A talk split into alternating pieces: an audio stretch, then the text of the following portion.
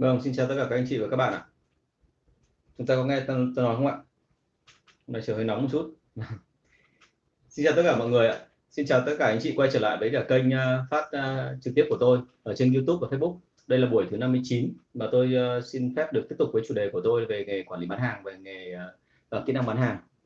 À, không hiểu làm sao mà cái chất lượng quay nó vẫn tệ như cũ thì rất là mong anh chị thông cảm. Tôi đang cố gắng điều chỉnh nhưng mà rất là mong là là là chúng ta cố gắng chịu đựng cái chất lượng của lúc này. Hôm nay như là mạng không được tốt lắm đúng không ạ? Vâng.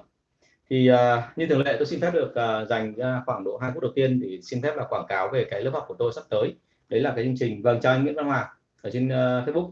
Uh, lớp học của tôi sắp tới thì có liên quan uh, đến nghề quản lý bán hàng đấy thì là uh, vẫn như thường lệ thôi tôi tổ chức để mà uh, cho các bạn về quản lý cũng như là các bạn sale có thể theo học. À, và cái cái lớp này thì có một cái đặc biệt đấy là tôi dạy cho tất cả mọi người từ tất cả mọi miền đất nước đều có thể tham gia được. Bởi vì là có cả về qua zoom và là học trực tiếp. Học trực tiếp tại hà nội nhưng mà học mà qua zoom thì anh chị có thể là à, truy cập ở bất cứ nơi nào đúng không? Và lớp của tôi thực tế bây giờ đang có cả ba ba ba cái vùng miền khác nhau nam trung và bắc cùng tham gia. Và lớp quản lý này thì tôi có bổ sung thêm một số các thành phần mà à, mà tôi nghiên cứu được trong các cái thành phần kiến thức những cái module mới mà tôi nghiên cứu ra trong cái thời gian vừa rồi khi mà tôi À, làm việc với ở các cái chủ doanh nghiệp. Thì à, rất mong là chúng ta sẽ gặp lại nhau trong cái lớp đó để chúng ta có thể trao đổi với nhau về những vấn đề mà liên quan đến cái nghề nghiệp của chúng ta. Vâng chào bạn Kim Xuyến à, hôm nay à, thì tôi xin phép bắt đầu bằng một câu chuyện liên quan đến cái nghề sale của chúng ta. Thì à, đấy là cái phần nghề mà à, thực sự là à, tôi đã trải qua đến hơn gần 20 năm nay rồi đến gần 20 năm nay rồi. Bây giờ sắp sửa sang năm thứ 20 rồi. Và uh, trong suốt cả 20 năm đó thì tôi thấy rằng là các chủ doanh nghiệp họ luôn đau đáu về một cái vấn đề đó thì uh, hôm nay tôi xin phép dành một ít thời gian để chia sẻ trước khi vào các cái câu hỏi của chúng ta. Uh, đấy là cái phần mà mọi người rất hay nói với tôi là tại sao mà làm việc với đội sale thì nó lại phức tạp đến như vậy. Tức là các chủ doanh nghiệp thì luôn hỏi rằng là tại sao mà uh, mình đã nhường quyền lại cho các bạn ấy là làm rất nhiều thứ rồi và chủ động. Nhưng tại sao mà cứ khi nào nói đến cái chuyện ở thị trường hay nói vấn đề gì đó trên thị trường thì thường thường là mọi người phản hồi lại những cái thông tin nghe nó rất là phức tạp và nó rất là cầu kỳ thì uh, cái mà tôi thấy là điểm như này là chúng ta thường xuyên nghe thấy từ phía quản lý những cái hay quản lý hay bạn nhân viên ở dưới là những cái khó khăn phức tạp trên địa bàn. Và quả thực địa bàn phức tạp không thì là có chứ không phải là không. Nhưng mà chúng ta luôn nhìn thấy rằng là thị trường luôn được phản ánh theo một cái cách gọi là uh, đối thủ thì cạnh tranh rất là ghê gớm. Tất cả sản phẩm của họ dịch vụ của họ luôn luôn tốt hơn chúng ta hay hơn chúng ta có thương hiệu hơn chúng ta uh, các điều kiện thanh toán bao giờ cũng tốt hơn và dịch vụ của họ thì bao giờ cũng nổi trội hơn chúng ta thế thì uh, nghe trong cái bối cảnh đó thì thường là các giám đốc thường nghe thông thì rất là choáng và không biết phải làm như thế nào. Và mọi người thường thường là gặp khó ở cái phần này. Thế thì uh, tôi có trao đổi với mọi người và sau đó tôi phát hiện ra một điểm là hình như ở công ty nào cũng có hiện tượng này. Tức là bao giờ cũng thế là chỉ sau một thời gian thôi là các vị quản lý mà không động đến công ty không động đến các đội sale thường thường là mọi người hay nói câu này. Tức là uh, tình hình khó khăn hơn và vì thế rất khó để hàng và vì thế doanh số nó cứ đứng yên tại chỗ và thị trường không tăng tiến được thêm bao nhiêu cả thế thì uh, tại sao lại có hiện tượng đó? Thì tôi hay khuyên mọi người làm thêm một cái việc nữa. Đấy là khi mà gặp tình hình khó khăn như vậy thì đề nghị tất cả những anh chị quản lý đó viết ra giấy xem những vấn đề khó khăn đấy nó là cái gì. Thì thông thường là điều lại rất buồn cười là sau khi nói rõ ra tất cả những cái phần đó rồi thì mọi người viết ra giấy thường thường chỉ gọn tho lọt đâu có hai ba dòng. Tức là cái nguyên nhân đầu tiên và nguyên nhân kết thúc của họ thường chỉ dừng lại ở chuyện đó thôi. Thế thì cái đó là cái mà tôi thấy nó rất là phức tạp và tôi phải tìm hiểu kỹ hơn thì tìm hiểu kỹ hơn thì quả thực là thấy một điều như thế này là chúng ta bị một cái vấn đề. Đấy là khi mà anh chị có một đội xe đầu tiên, những người đầu tiên đi theo anh chị và làm việc cùng với anh chị, thì thông thường ấy là tất cả những người mà chủ là hay có trạng thái là kính nể những người đó. Bởi vì là quý người đó, bởi vì là họ đi cùng với mình đến mận làm gan ngay từ đầu. Cho nên là mình luôn luôn là có một cái cảm giác rằng họ sẽ là những người thật thà nhất và chân thành nhất với mình. Thì quả thực cái đấy có không là có, không phải là không. Về mặt tình cảm mà nói là ai người ta cũng quý cái người mà đi cùng với mình ngay từ đầu. Và bản thân những người đó thì rất là quý cái người tạo cơ hội cho mình để thể hiện cái năng lực bản thân trong cái đội sale và đội quản lý sale. Uh, và như vậy là có một cái sự tình cảm được sinh ra ở đây. Thế nhưng mà chỉ sau một khoảng thời gian thôi thì đâu đó dường như đặc biệt là cái này rất giống với người Việt Nam cái này rất hay xảy ra với người Việt Nam đấy là người Việt Nam mình thường thường hay cho rằng là đấy là cái cơ hội để mình có thể là trở thành một thứ gì đó giống như xin lỗi tạm gọi là kiêu binh. Tức là các bạn quản lý bạn nhân viên luôn nghĩ rằng là mình đã đóng công công lớn cho công ty thì từ nay trở đi ở đây trong công ty này sẽ không ai thay thế được vị trí của mình hết. Và từ đó trở đi thì thông thường mọi người hay cho rằng là cái nhiệm vụ của mình là nó rất là phức tạp. Và tại sao họ lại cho như vậy? Cũng một phần là bởi vì đơn giản là giám đốc ít khi động đến họ. Giám đốc ít khi mà dám hỏi họ xem là tình hình thị trường đến đâu rồi. Và giám đốc mặc định rằng là cứ động đến thì hiển nhiên là sẽ ra một loạt những khó khăn khó khăn đấy chưa chắc là xử lý được. Thế thì chính vì những cái lẽ này mà thành ra là trong đội sale của chúng ta ấy, tự dưng là các bạn quản lý và các bạn sale càng ngày càng thấy là nhiệm vụ của mình là quan trọng hơn và vì quan trọng hơn cho nên họ càng ngày càng thấy rằng là quản lý anh người giám đốc ở trên cùng ấy, là người phải nghe theo ý họ và phải biết rằng là thị trường nó phức tạp như thế nào. Và nó xảy ra là chúng ta không dám hỏi kỹ và không dám hỏi kỹ thì vấn đề nó cứ càng trồng chất lên và cứ mỗi lần cuộc họp thì nó tắc tị ở trong một mớ những cái mâu thuẫn như vậy. Trong khi thực ra mà nói khi mà tôi yêu cầu mọi người viết tất cả các giấy tất cả những cái khó khăn mà người gặp phải quy trình của người làm việc thì thông thường nó chỉ có hai ba dòng thôi nó rất là ngắn gọn và nó không có gì thêm cái trường hợp này tôi xảy ra, tôi đã từng chứng kiến nó xảy ra ở những công ty làm về cả B2B lẫn cả những công ty bán hàng dịch vụ. Tất cả, các anh ấy luôn nói rằng là bán hàng B2B là vô cùng phức tạp vì bọn em gặp được đối tác, rồi em gặp được cái người bên kia, nó không phải là dễ. Và gặp xong rồi thì bọn em phải tác động đến người ta và em phải tạo tình cảm thế họ thế kia. Tôi yêu cầu viết được quy trình, viết ra những cách họ làm thì cuối cùng là họ viết ra được vài dòng. Và những cái dòng đấy thì thực ra là nó không khác gì cái việc mà chúng ta bán hàng B2C ở các ngành nghề khác. Và thế là cuối cùng là mình phát hiện ra một điểm là thực sự mà nói, cái ngành sale nó không phải quá khó đến như vậy. Chẳng qua từ trước đến giờ là khi giám đốc không chịu giả soát, không chịu liên tục theo dõi sát anh em thì nó xảy ra hiện tượng đó. Thì đây chính là cái mà tôi muốn rung chuông để mà báo cho anh chị mà quản lý và giám đốc sale là chú ý cái phần này. Đôi khi anh chị chỉ cần lơ làm một chút xíu thôi, anh chị bỏ qua tất cả những cái đó, anh chị không dám hỏi kỹ. Hoặc là anh chị hỏi thì sợ là anh em tự ái, sợ là anh em dỗi, thì sau đó anh chị không hỏi nữa. Và khi đã không dám hỏi như vậy thì tự dưng là càng ngày về sau cái thông tin đội sale nó càng chất chồng lên, nó thành ra một mớ bong bong và rất khó để phát hiện ra rằng là thực sự vấn đề nó nằm ở chỗ nào. Thế lưu ý cái phần này của tôi và với hội sale thì luôn luôn là nhắc đi nhắc lại một cái là chúng ta phải đi vào cái phần cụ thể. Càng cụ thể càng tốt. Đúng chưa? Ánh sáng kém quá à cương? Ánh sáng kém không phải kém đâu mà thực ra ánh sáng rất tệ tại vì anh đã bật rất nhiều ánh sáng rồi mà không hiểu tại sao nó vẫn như thế này. Để tôi thử tắt thử đi một số ánh sáng nhé, để anh chị thấy nó đỡ hơn không? Nó vẫn thế đúng không ạ? Thì tôi cũng không hiểu là tại sao nó lại bị tệ như thế. Tôi đang tìm cách tôi chỉnh lại. Rồi, không sao ạ vâng à, thì đấy là cái phần mà đầu tiên tôi muốn trao đổi với anh chị. À, xin lỗi anh chị hôm nay là ánh sáng toát cả mối hột ra cuối cùng là vẫn cứ không sáng lên được. Tôi không rõ là sao cái máy cái, cái cam này nó bị làm sao. À, chúng ta đi vào phần trả lời câu hỏi. Đầu tiên là của bạn à, Trần Tiến Đạt ạ. bạn có đặt ở trên Facebook. Vài ngày sau khi chốt được đơn hàng đầu tiên cho khách em liên hệ lại để hỏi thăm khi khách kêu sản phẩm dùng chán chắc sao không dùng nữa trường hợp này em phải làm gì? À, luôn phải nhớ này là khi người ta chê mình đấy là cơ hội cho mình.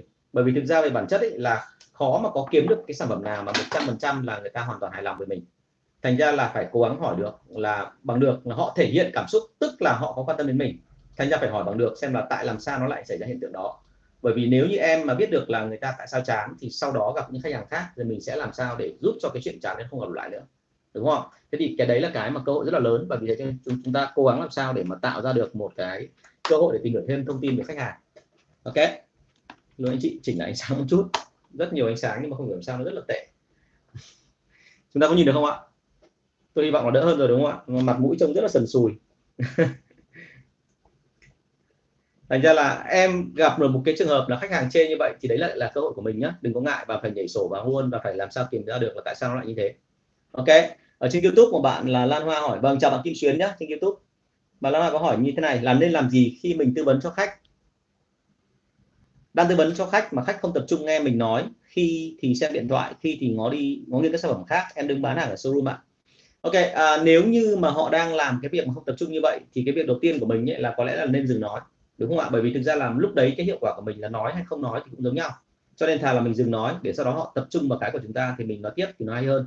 Còn tất nhiên là có một số khách hàng họ thích là theo cái kiểu gọi là thể hiện ra ngoài là họ không muốn là chúng ta là gọi là trở thành cái người nói họ phải nghe mà họ muốn là thể hiện ra ngoài là họ có cái đẳng cấp hơn chúng ta. Tức là có một cái gì đó họ hơn hẳn. Và vì thế họ nói chuyện theo cái cách gọi là rất là hơi bề trên.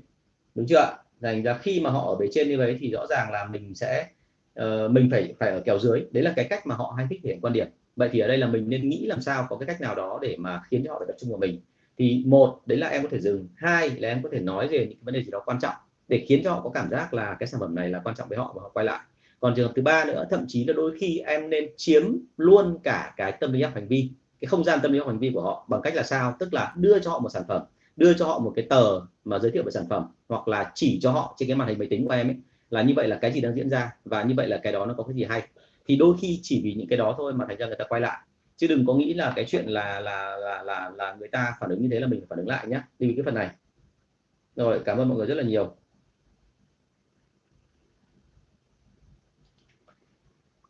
Vâng thế thì đấy là cái mà hai câu hỏi mà tôi gặp đầu tiên ở trong cái buổi ngày hôm nay. Thì rất là mong anh chị chú ý cho là à, đối với cả khách hàng hay đối với cả uh, với cả với cả người khách hàng của chúng ta thì chúng ta luôn luôn phải có những cái mà biết được là phía đằng sau hành động của họ thì nó là cái gì. Thì thông thường là hành động ờ, phản đối của họ là hành động rất bình thường thôi chứ nó không có gì đặc biệt cả. Thành ra chúng ta phải cố gắng làm sao làm quen với cái chuyện là họ nói không theo ý mình họ họ nói mình có cảm giác là có một cái gì đó hơi trái ngược. Ok không ạ? Và tìm hiểu thật là kỹ bởi vì đấy là cơ hội của chúng ta chứ đấy không phải là một cái rào cản nếu mà chúng ta còn coi nó là rào cản thì mình sẽ khó vượt qua. Còn đây là cơ hội thì thông thường là mình sẽ vượt qua và vì thế mình sẽ tạo ra được một cái mối quan hệ sâu sắc và thân thiết hơn đối với khách hàng. Ok không ạ? Rồi cảm ơn mọi người rất là nhiều. Có câu hỏi gì mọi người đặt tiếp ở đây nhé thank you mọi người. À, tôi xin phép sang các cái câu hỏi mà mọi người đã gửi về trước rồi cho tôi. Ở đây có một người hỏi là câu hỏi số 481 làm sao để giám sát chặt chẽ mối quan hệ của sale với khách hàng loại lớn của mình? Rồi, nghe câu này đã biết là anh chị cảm thấy có một mối nguy rồi đúng không ạ? Mối nguy ở đây là sao? Tức là đôi khi chỉ cần là sale thân thiết với khách hàng lớn của mình thì rất dễ sau đó họ tác động đến và họ ảnh hưởng đến mức độ mà cả cái thị trường gần như ảnh hưởng theo họ. Bởi vì là lúc đó khách hàng có thể lấy tăng lên hay là giảm đi là theo ý của nhân viên chứ không còn theo ý của khách hàng nữa. Bởi vì lúc đấy là khách hàng hoàn toàn tin vào nhân viên và lúc đó thì mình gần như là ở cái thế là bị kẹp. Tức là gần như là khách hàng đứng về cùng với cả sale đứng về một phía và anh chị trở thành cái người khó tác động đến cái chuyện là mua hàng của họ thế thì muốn làm sao để giải quyết được vấn đề này thì luôn phải chú ý cái phần là như này là à, chúng ta phải liên tục là kiểm soát tất cả những cái cuộc gặp mặt của khách hàng đối với cả c của chúng ta. Đấy là việc nhất. Cái việc thứ hai anh chị luôn phải có những cái người khác luôn phải có những cái nhân viên khác ở trong công ty cùng lúc quản lý cái khách hàng lớn đó. Hãy nhớ là khách hàng lớn đó thì chúng ta có thể có thêm một số người theo một cách gọi là gì? Tức là người ta liên hệ một cách đơn giản thôi hỏi thăm thôi nói chuyện vài câu dăm câu ba điều thôi miễn làm sao để cho khách hàng cảm thấy thoải mái và khách hàng luôn thấy rằng là ngoài cái cậu sale đó thì còn một số nhân viên khác mình có thể là quan hệ được. Và vì thế cho nên là họ sẽ có nhiều mối quan hệ và bất cứ câu chuyện gì thì mình luôn luôn phát hiện ra xem là cái người kia người ta đang trao đổi gì với khách hàng của mình. Thế thì uh, đấy là cái mà anh chia sẻ với em về cái chuyện là cái mối quan hệ của khách hàng đối của của nhân viên sale với cả khách hàng lớn ấy thì phải hết sức cẩn thận. Bởi vì có một số cái trường hợp là khách hàng lớn thì sau một thời gian mình không để ý tự dưng họ ghi mất thì phải nói thật luôn là đã trong thực tế đã từng xảy ra cái chuyện là gì? Sale họ lấy luôn khách hàng lớn đó họ bán cho đối thủ cạnh tranh. Tức là đối thủ cạnh tranh lại nhảy vào và chiếm được cái mối đó thì tự dưng về sau đó nó rất là ok đúng không? Rất tức là rất ok với họ thôi chứ còn với chúng ta thì nó không hay ho gì cả. Đó, thế nên là cái việc này là chúng ta cần phải chú ý. À, thế thì đấy là cái đầu tiên mình ờ, mình cần phải quan tâm đúng không ạ? Và ở đây là mình phải luôn luôn giám sát chặt chẽ cái chuyện này bởi vì là thực ra khách hàng là tài sản của doanh nghiệp. Nếu mình không quản lý tài sản doanh nghiệp của mình thì nó mất đi lúc nào không hay biết đúng không? Thì cái đấy là điều nguy hiểm thực sự là như vậy. À, bạn à, tôi không biết tên bạn đặt là gì mùi bùi gì đúng không ạ? Có những nguyên tắc hoặc lưu ý nào cho việc lập kế hoạch kinh doanh không hả anh? À, có rất nhiều cái nguyên tắc để cho việc lập kế hoạch kinh doanh tùy từng doanh nghiệp một nhưng bao giờ cũng thế. Thông thường kế hoạch kinh doanh ấy là phải dựa trên cái gì? Dựa trên cái thực tế tại doanh nghiệp của chúng ta. Tức là thị trường thì nó lớn mạnh như vậy đấy. Doanh nghiệp rất hay đưa ra một cái là thị trường ví dụ có một nghìn có một triệu dân thì mình phải cố gắng phủ được khoảng 900 nghìn dân nhưng với một doanh nghiệp SME mà loại nhỏ thì có làm được cái đó hay không thì nó là cả một vấn đề. Bởi vì không dễ để mình làm được cái đó khi mà năng lực của mình nó còn đang hạn chế. Và thứ hai nữa, kể cả năng lực mình có làm được chăng nữa thì mình có đủ chi phí để làm việc đó không? Nó là cả một vấn đề. Đúng chưa thế cho nên cái việc ở đây đưa ra là gì? Lập kế hoạch kinh doanh luôn phải chú ý đến năng lực thực tế của chúng ta, chứ không phải là chúng ta chỉ quan tâm đến chuyện là tiền vào thị trường đến đâu. Hiện tại ở Việt Nam mình đang có một trào lưu như vậy. Bọn tôi hay gọi là trào lưu đến cua trong lỗ tức là ví dụ như mọi người cứ đưa ra một cái là cái thị trường này sản phẩm này của tôi, nó rất hấp dẫn. Cho nên sản phẩm này của tôi tôi chỉ cần là khoảng một phần trăm trên tổng tất cả các địa bàn mà người ta lấy hàng của tôi thôi. Thì một phần trăm trên tổng các địa bàn của của Việt Nam mình là 100 triệu dân. một phần trăm là một triệu dân. một triệu dân họ quy ra luôn là một sản phẩm là ví dụ 2 triệu chẳng hạn, thì mình đã có mấy nghìn tỷ rồi. Thế là cuối cùng là họ cứ thế họ đếm và họ tính ra là như vậy. À như vậy là anh em mình đã sắp sửa giàu ở nơi rồi cho nên không cẩn thận là có khi phải đi mua tàu ngầm hay là mua máy trực thăng hay là mua cái gì đó để ngay từ bây giờ vì nếu không thì là tiền không biết tiêu vào đâu cho nó hết. Trong cái thực tế khi làm ra thì có làm được như thế không thì không phải. Cái tỷ lệ nó không còn là một phần trăm nữa, mà tỷ lệ đôi khi nó tụt xuống là 0.00001 phần trăm. Và lúc đó cái hiệu quả nó có còn không thì cái doanh thu thu về không đủ trả để để trả chi phí. Cho nên cái ở đây lưu ý là gì? Kế hoạch kinh doanh đừng có bao giờ mà dựa trên cái chuyện là chỉ có phép toán ước định thông thường tức là chúng ta mặc định rằng là tất cả các môi trường của chúng ta nó là chân không, nó là hoàn chỉnh, nó là không bao giờ thay đổi, nó là bất biến.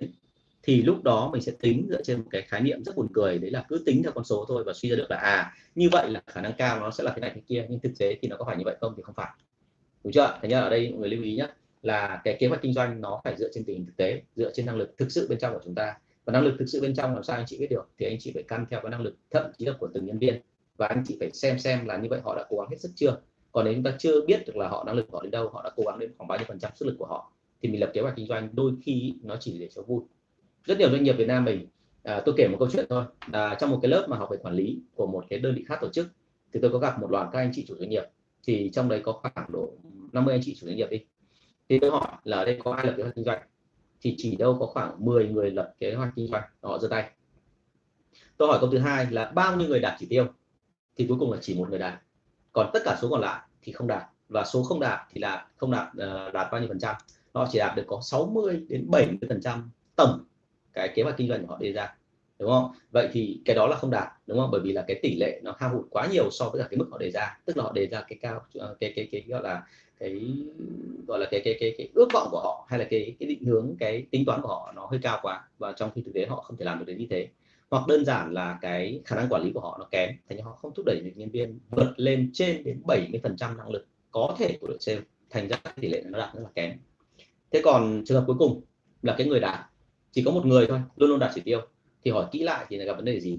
Thì tôi luôn thấy rằng là họ đạt chỉ tiêu nhưng mà đạt luôn luôn là vượt khoảng độ từ 5 đến 10 phần trăm cái mức mà công ty quy định hay đúng hơn là kế hoạch ban đầu. Thì cái điều đấy có bình thường không? Thì tôi phải nói thật với anh chị, điều đấy cũng không bình thường luôn vì sao? Bởi vì nếu nó đều tắt tắp như vậy thì khả năng cao là đội sale của anh chị đang ở một trạng thái là người ta tự động đưa ra cái mức đạt đó và họ luôn luôn cố gắng đạt chỉ đến 10% so với cái mức ban đầu anh chị đưa ra. Tức là nói thẳng ra luôn là năng lực của họ có thể vượt lên trên cái đó không? Có thể. Thậm chí vượt lên rất là cao, thậm chí vượt lên thành 200 300 phần trăm. Nhưng ở đây đã có một cái bàn tay nào đó, ở một góc cạnh nào đó, họ kìm cái đó lại. Họ kìm lại để làm sao? Để cho chủ doanh nghiệp không cảm thấy rằng là thị trường là tiềm năng và không ép nhân viên phải tăng thêm tiếp thì đấy là một vấn đề mình cần phải quan tâm, đúng không ạ? Cho nên là câu chuyện đưa ra nó không hề đơn giản. Và các cái chủ doanh nghiệp muốn lập ra một kế hoạch kinh doanh thì luôn phải biết tường tận từng thứ một. Chứ đừng có nghĩ rằng là chúng ta biết một cái công thức lập một kế hoạch kinh doanh vậy là đủ. Bởi vì cái kế hoạch kinh doanh đó có công thức xong rồi, tính toán ra rồi, nhưng mà trong thực tế áp dụng được không? Hay là hoàn toàn chỉ là để vẽ cho nó vui? Thì đấy là một vấn đề, đúng không? Và rất nhiều doanh nghiệp Việt Nam mình đến bây giờ là đang bị tình trạng này. Cũng một phần nữa là không thể trách họ được. Vì làm sao? Bởi vì đơn giản doanh nghiệp vừa nhỏ Việt Nam, họ là những con cá vàng bơi trong bể cá mập. Mà cái này khái niệm tôi đã từng nói rồi. Tại sao gọi là cá vàng bơi trong bể cá mập? Bởi vì họ không có quyết định gì đến với cả cái dòng chảy chung của thị trường mà họ hay nương theo những ông to để làm. Và những ông to đấy chỉ cần là quẫy nhẹ thôi chỉ thay đổi một chút xíu chính sách trong cách bán hàng của họ thôi là ngay lập tức các doanh nghiệp nhỏ ở dưới là sinh bính luôn và sẽ, sẽ theo. Thế cho nên là câu chuyện đưa ra ở đây là đôi khi doanh nghiệp vừa và nhỏ ấy, người ta rất lười trong cái chuyện đưa ra kế hoạch kinh doanh bởi vì là cứ đang làm thì lại xảy ra một hiện tượng là thị trường biến đổi điều kiện thay đổi. Điều kiện thay đổi xong thì họ không thay đổi kịp thành ra là họ luôn đưa ra một cái là tính đơn vị lãi trên từng sản phẩm để làm sao mà có lãi nhất có thể. Còn lại là cái chuyện kia phải biến mà thôi. Thế thì đấy là một cái vấn đề mà mình hay gặp phải ở trong cái chuyện bán hàng mà ở hiện tại bây giờ ở Việt Nam. Thì uh, tôi hy vọng rằng là cái tình hình đấy nó sẽ dần thay đổi chứ nó không còn mãi nó không thể nào mãi mãi nó duy trì như thế được đúng không? Rất mong là là trong tương lai chúng ta sẽ thấy cái cái hiện tượng này nó không còn tồn tại. Và và vì thế kế hoạch kinh doanh rất là quan trọng nhưng mình phải căn theo không phải chỉ ngoài thị trường phải căn theo cả năng lực bên trong của chúng ta nữa và đôi khi năng lực bên trong của chúng ta nó còn liên quan đến câu chuyện là vậy thì cái đội ngũ của chúng ta nó đã đủ chín muồi để mà đẩy họ lên thành những cái chiến binh để đi đánh phá chưa? Hay họ chỉ là cái người giữ được cái thành trì hiện tại bây giờ mình đang có? Đấy là câu chuyện anh chị phải đặt ra. Và hãy nhớ rằng là đôi khi thúc đẩy mà quá sớm thì đôi khi nó lại hỏng, nhiều hơn là chả làm gì hết. Đúng không ạ? Thà là cứ không làm gì hết thì còn giữ được, còn nếu mà làm một cái tự nhiên quá lên cái thì nó vượt quá cái mức của chúng ta thì là là phải có chuyện. Vâng chào bạn Thảo Viên Đàm nhé vâng bạn Cương nói rằng bạn câu hỏi bạn Trần Tần hay quá đúng không? Tôi chưa kịp đọc đấy. Vâng. À đây anh ơi làm sao để thúc đẩy và giữ được chân nhân nhân nhân sự sale sau khi công ty cử họ đi học các khóa đào tạo kỹ năng bán hàng về? À, rất nhiều cái cần phải quan tâm bởi vì thực ra mà nói thế này là khi mà cử nhân viên đi thì bao giờ cũng thế. Hãy nhớ rằng đấy, nhân viên sale của chúng ta đôi khi các bạn được cử đi các bạn hay nghĩ rằng là mình là cái người mà có năng lực mới được cử đi. Và vì thế các bạn luôn coi rằng là đây là cơ hội để mà mình có thể là củng cố kỹ năng để sau đó mình trở về trở thành một cái người quản lý nào đó cấp cao của công ty. Cái đấy là thật chứ không phải là không nhưng trong một số trường hợp khác, thì khi chúng ta cử nhân viên đi để học về kỹ năng sale, thì tự động là mọi người hay nảy ra trong đầu một cái sự so sánh ngầm là như vậy, cái thực tế tại công ty của mình so với cả những cái gì mình đang làm hay cái gì mình đang học ở tại công ty như vậy là cái nào hơn? Và họ phát hiện ra rằng là cái mình được học ở đây hình như là nó cao cấp hơn hẳn so với những cái gì mà mình đang phải làm ở tại công ty. Và họ phát hiện ra rằng là như vậy là ở đây có một cái cơ hội, thậm chí có nhiều người cho rằng là mình học xong cái này thì khả năng cao là mình còn giỏi hơn cả sếp của mình và vì mình giỏi hơn sếp của mình, cho nên rất nhiều người sau đấy là nghĩ rằng là mở được doanh nghiệp một cách dễ dàng. Thế thì muốn làm sao để cho hiện tượng đấy nó không xảy ra thì luôn phải nhớ là cái gì nó phải rõ ràng. Là anh chị cử người ta đi học thì luôn phải nói rằng là họ kém cái gì, họ giỏi cái gì và họ cần phải học cái gì. Đấy là một. Cái thứ hai là anh chị phải theo sát cái chương trình học của họ. Và khi mà một nhân sự sale học xong, được cử về công ty làm việc thì chúng ta phải yêu cầu họ là ngồi viết cái bản thu hoạch đấy lại để xem xem họ học được cái gì. Và sau đó họ phải lên kế hoạch để áp dụng những cái đó và áp dụng cái đó, mình phải chỉ rõ cho họ thấy là họ làm được cái gì hay không làm được cái gì. Thế thì cái, chính cái tôi chưa nói trên ấy là cái sự mà ảo tưởng về cái chuyện là mình có khả năng làm được cái đó, bởi vì mình được học mà. Bởi vì là mình được học và sếp thì hình như là không nói đến cái này. Cho nên là nhân viên hay nghĩ rằng là mình giỏi hơn sếp. Trong khi thực ra mà nếu như mà mình thực sự mà làm cái đó, họ, mình bắt họ dúng tay vào và làm thực sự cái đó, họ phát hiện ra rằng là là họ không giỏi như họ nghĩ, thì lúc đó mọi chuyện nó quay trở lại bình thường. Tức là họ nghĩ, biết rằng là ở ngoài kia những cái thứ mà mình, gọi là, biết bây giờ nó chỉ là một phần rất là nhỏ thôi và mình không là cái gì cả, mình chỉ là hạt cát trong trong bãi biển thôi. Thì từ từ họ sẽ chỉnh và khi họ đã chỉnh sửa xong rồi thì sau một thời gian, họ mới hiểu rằng là để mà lên được cái chức quản lý nó không dễ và vì thế họ từ từ họ phấn đấu và họ khiêm tốn hơn. Còn phần lớn tất cả những cái người mà đi học lớp bán hàng xong mà về sau đó rồi nghĩ rằng là mình đã giỏi rồi, mình đã thông minh rồi, mình đã tài năng rồi và mình vượt lên trên tất cả những cái gì đang diễn ra ở công ty mà họ dừng không làm việc nữa là bởi vì đơn giản. Đấy là bởi vì là họ thấy rằng là họ tưởng rằng là những cái gì họ học được họ sẽ làm được một trăm phần trăm. Thế cho nên là hãy nhớ là các ông chủ là khi cử một nhân viên đi học nó luôn đối mặt với hai trường hợp. Là nếu như anh chị biết cách xử lý tất cả những cái phần đó thì sau này anh chị tận dụng được cái đó và làm rất là tốt. Tức là anh chị tận dụng được cái sức của nhân viên sau khi nhân viên học xong làm rất là tốt. Trường hợp thứ hai anh chị không biết cách tận dụng những cái cơ hội đó thì tự dưng anh chị đẩy nhân viên vào cái thế là có khi người ta sẽ đi ra ngoài người ta sẽ tìm cơ hội khác người ta không làm với anh chị nữa. À, thế thì đấy là một số cái tôi nói thật luôn là khá đau đầu của các doanh nghiệp vừa và nhỏ rất nhiều doanh nghiệp vừa và nhỏ nói với tôi câu này rồi, bởi vì họ cứ tưởng rằng là cho nhân viên đi học thì nhân viên sẽ sáng ra nhân viên sẽ nhìn nhận ra được cái cái cái cái phần yếu của mình để mà chấn chỉnh. Nhưng mà đôi khi nhân viên không nhìn ra phần yếu của mình, mà nhân viên chỉ nhìn ra được là cái yếu của sếp nó nằm ở chỗ nào. Và nhân viên cứ cho rằng là mình học được kiến thức hay như vậy rồi thì sau đấy sẽ là ngon. Thực ra chưa chắc, đúng không phải học để mà sau đó biết và sau đó phải làm đã đó thì mới làm được, phải chi và hành à, giao chỉ tiêu cao hơn cũng là một cách nhưng mà vấn đề chính là chỉ tiêu cao hơn nó phải bám sát với thực tế đúng không ạ? Chứ không phải là đơn giản. À, rất nhiều doanh nghiệp lớn ở Việt Nam mình thì mọi người hay làm cái động tác này. Cái này tôi nghĩ là mọi người cũng nên học hỏi. Đấy là cái cách là gì? Tức là khi mà tôi cử ai đó đi học thì tôi hay yêu cầu họ ví dụ cái cái, cái số tiền để đưa ra để cho họ đi học như vậy một khóa là khoảng 4 triệu chẳng hạn thì tôi sẽ chỉ chi 2 triệu thôi. Còn cái mà bạn đều đi học sẽ được phải chi 2 triệu. Và sau đó rồi thì bạn về bạn áp dụng được cái đó rồi thì công ty mới trả nốt cho bạn 2 triệu còn lại tự bởi vì lúc đó cái kiến thức của bạn nó được tiêu hóa, nó được biến thành cái của bạn rồi và bạn làm được đúng như cái mà bạn được học, thì lúc đó tình hình nó mới khá lên. Thành ra là ở đây anh chị lưu ý nhé đừng có đưa ra cái điều kiện đi học một cách quá dễ dàng, tức là bởi vì là anh quý em anh cho em đi học, không phải. Chúng ta luôn phải hướng đến cái chuyện là đi học xong về là phải làm được cái gì, chứ không phải học xong là cứ thế là thoải mái, muốn làm gì cũng được, tự tung tự tác. Thì rất nhiều nhân viên sau đấy nghĩ rằng là mình giỏi rồi và tự dưng là mình đi ra ngoài làm việc thêm với công ty khác, không làm công ty cũ nữa, đúng không? Thì đấy là một vấn đề. Rồi thank you của nhà rất là nhiều. Chúng ta tiếp tục đặt câu hỏi nhé. Vâng bạn Kim Xuyến có đặt câu hỏi này. Bạn cảm ơn bạn Kim Xuyến rất là nhiều nhé rất là chăm chỉ theo dõi cái kênh của tôi. À, thầy ơi khách hàng là tài sản của doanh nghiệp vậy đội ngũ nhân viên giỏi cũng có thể gọi là tài sản của công ty được không? Được em ạ bởi vì thực ra không phải đội ngũ nhân viên giỏi đâu mà tất cả nhân viên trong công ty đều được gọi là tài sản của doanh nghiệp. Bởi vì bản thân nhân viên cũng chính là khách hàng của doanh nghiệp. Tại sao lại như thế? Bởi vì là khách hàng của doanh nghiệp ở đây được hiểu là chúng ta bán được cái gì cho họ chúng ta truyền vào họ cái gì để sau đó rồi họ đi nói với người khác. Thì câu chuyện ở đây là họ chính là khách hàng của doanh nghiệp bởi vì rất đơn giản là doanh nghiệp thuyết phục họ và để cho họ bán sức lao động cho mình. Còn mình thì bán cái kiến thức cho họ, bán cho họ những cái kỹ năng, bán cho họ những cái sản phẩm rất là tốt của mình, dịch vụ tốt của mình để họ đi bán lại cho người khác. Thành ra là nếu như mà nhân viên kể cả tốt hay là xấu, nhưng anh chị không truyền được cho họ cái tình yêu, không truyền được cho họ sự nhiệt huyết, thì thông thường họ sẽ không bán hàng được ra ngoài một cách hiệu quả. Và như vậy là khách hàng của anh chị bên trong là chính là đội sale họ không hài lòng, đúng không? Họ không làm được tốt mà, thì họ không hài lòng. Và khi họ không hài lòng rồi thì họ sẽ khiến cho khách hàng bên ngoài không hài lòng theo họ. Thì câu chuyện nó rất đơn giản, chỉ có thế thôi. Xuyên nhé thành ra ở đây hãy nhớ là nhân viên chính là tài sản của doanh nghiệp, cũng giống như khách hàng bên ngoài là tài sản của doanh nghiệp. Và vì thế mình phải có cái chính sách nhau nó rõ ràng để giữ được họ. Đúng chưa có rất nhiều cách và thông thường là nó không quá phức tạp đâu. Nhưng các doanh nghiệp vừa và nhỏ Việt Nam mình thì hay nghĩ rằng là cái đó nó phức tạp và nó cầu kỳ lắm. Thành ra mình cứ làm bình thường đã, miễn làm sao có lãi là được rồi nhưng mà về lâu về dài là chúng ta không làm cái đó thì nó nó ảnh hưởng rất là lớn. Cho nên cái này anh nghĩ là nên nên xem xét lại. Vâng. À, câu hỏi số 482 bạn Quang Lộc bạn có nói rằng là học xong thì cho đi tuyến nhiều nhất là biết ngay đúng không? Cho đi tuyến là một thôi nhưng mà thực ra đôi khi là họ chưa hiểu được tất cả những cái đó thì anh phải bắt họ viết lại đã lập ạ. Viết lại đã xem họ học được cái gì đã. Sau đó rồi bắt họ áp dụng thì lúc họ mới hiểu chứ còn bây giờ mình bắt họ làm luôn thì họ sẽ bảo luôn là bởi vì cái này nó mới quá, bởi vì là cái hệ thống của mình là nó cũ. Bởi vì là khách hàng thì thực ra là chúng ta là nó không phải đúng cái đối tượng, đúng không? Hoặc là bởi vì đơn giản là cái của em rất là hay nhưng mà vấn đề là khách hàng nó chưa hiểu được. Cái này nó đi trước tương lai nhiều quá, đúng không? Học xong cho về làm giám đốc, đúng không? Cho làm giám đốc cũng được, nhưng mà lúc đấy cho làm giám đốc kéo lại nghỉ luôn.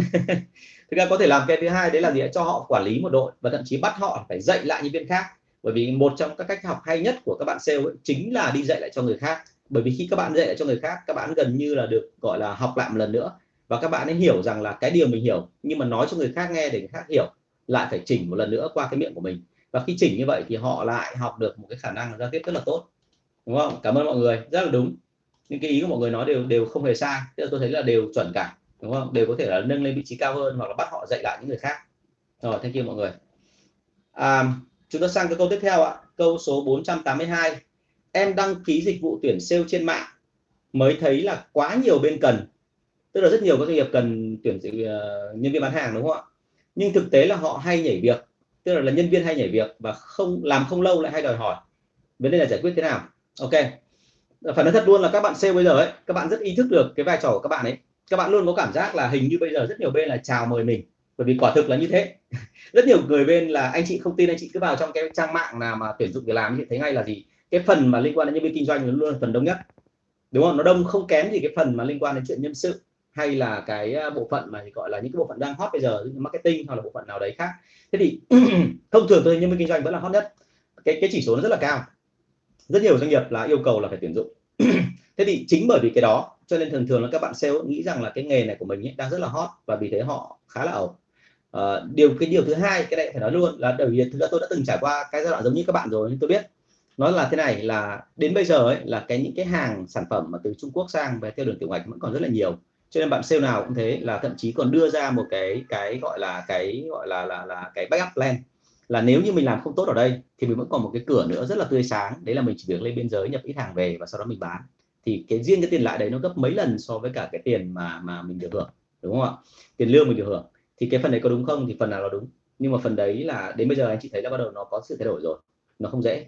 Thế cho nên là đây đưa ra là gì? Thực ra mà nói là đây đang là một cái tâm lý rất phổ biến trong ngành sale là quá nhiều bên cần nhưng bởi vì là quá cần như vậy bởi vì suốt ngày các bạn sale nhận được những cuộc gọi mời đến phỏng vấn thành ra các bạn khá là kêu và khi các bạn kêu xong thì các bạn lại để lỡ một cơ hội và sau đó các bạn lại tiếp tục đi tìm việc tiếp. Thế cho nên là vấn đề này là làm sao giải quyết được? Thì thực ra mà nói là thị trường nó có tự, tự có điều chỉnh và đến bây giờ, như tôi đã từng nói với anh chị trong các buổi trước ấy, là bắt đầu có hiện tượng ngược lại là sao? Là bắt đầu có hiện tượng là các bạn sale là tuyển dụng, thi và tuyển vào công ty khác nhiều hơn. Tức là các bạn chủ động đi tìm việc, chứ không phải là chúng ta phải gọi điện cho các bạn nữa. Tức là đâu đó các doanh nghiệp vừa và nhỏ bắt đầu là không còn có khả năng mở rộng thị trường bởi vì hàng hết, bởi vì là cái mối kinh doanh của họ không còn, bởi vì là khách hàng không có nhu cầu mua, bởi vì hàng nó cổ mất rồi, và thứ hai là không có hàng thay thế. Bởi vì chúng ta phụ thuộc rất nhiều vào cái sản xuất ở bên Trung Quốc cho nên lúc đó là xảy ra một trường hợp là các bạn các công ty dần dần họ thải bớt cái người sale ra bên ngoài. Và khi họ thải bớt ra thì tự dưng là các bạn lại đi tìm ra việc ở công ty khác và công ty khác lại có được nhận một cái luồng mà nhân viên sale rất là đông. À, gần đây trong khoảng hai ba tuần thì tôi thấy rằng hiện tượng này tăng lên rất là nhiều. Rất nhiều chủ doanh nghiệp trước đây cách khoảng mấy tháng kêu với tôi như vậy về cái chuyện là tại sao bây giờ em tuyển khó thế hả bây giờ thì lại không nói nữa rồi và bây giờ tôi hỏi lại thì cười phé phé và kêu là bây giờ tiền chưa lắm đúng không? Tiền bây giờ khá cao mà chọn. Thành ra đấy là cái mà chúng ta thấy rằng thị trường đang dần dần điều chỉnh. Và không có cái thời nào giữ cứng mãi như thế cả. Nó sẽ có liên tục có sự thay đổi. Và khi có sự thay đổi rồi thì chúng ta phải thay đổi theo cái luật chơi đó. Thì uh, tôi tôi thấy rằng là đấy mới là cái thực tế. Bởi vì thực ra không có nước nào giống như Việt Nam. À, tại sao mà chúng ta nhìn sang Trung Quốc chúng ta thấy rằng là người nào mà kiếm được việc là rất may rất là mừng. Và người ta giữ việc bằng mọi giá người ta cố gắng mọi giá để làm được cái chuyện đó nhưng mà ở Việt Nam mình thì tại sao mà rất nhiều người là không quan tâm đến chuyện nghề nghiệp? Đã tuyển được vào rồi, đã được vào làm sale của một công ty rồi. Nhưng mà lúc nào trong tình trạng là thậm chí là không coi cái nghề nghiệp của mình là có quan trọng. Và luôn luôn nói rằng là không có công ty này thì có công ty khác. Thậm chí còn nói theo cái kiểu gọi là dọa ông giám đốc là ông cái lựa thần hồn không cẩn thận là tôi bỏ, đúng không? Và bỏ ra thực ra không phải mọi người muốn bỏ đâu. Mọi người chỉ nói cái đó thôi để làm sao để cho mọi, để cho ông giám đốc sợ và khi ông giám đốc sợ xong rồi thì làm sao ạ? Mọi người sẽ ở lại nhưng mọi người đòi hỏi một cái cơ chế nó tốt hơn. Thì cái đó là một cái mà tôi nghĩ trong tương lai nó sẽ không còn nữa đâu và dần dần chúng ta phải thay đổi theo cái hướng đó. À, vì thế cho nên là chúng ta nếu mà ở để ai hỏi tôi là cái vấn đề xử lý thế nào tôi nói thẳng luôn là cũng chẳng có cách nào để xử lý cả mà chúng ta phải thuận theo tự nhiên. Và đến bây giờ thì bây giờ là nó đang quay trở lại đúng cái trạng thái bình thường tức là cái số lượng người đi tìm việc nó nhiều hơn số lượng việc có. Bởi vì phải có cái như vậy thì lúc đấy mọi người mới cố gắng nỗ lực. Bởi vì khi mọi người xin được việc rồi, mọi người sẽ cố gắng mọi giá giữ được cái việc đó. Còn nếu chúng ta không cố gắng thì hiển nhiên là là cái công ty đó họ sẽ sẽ sa thải chúng ta, đúng không?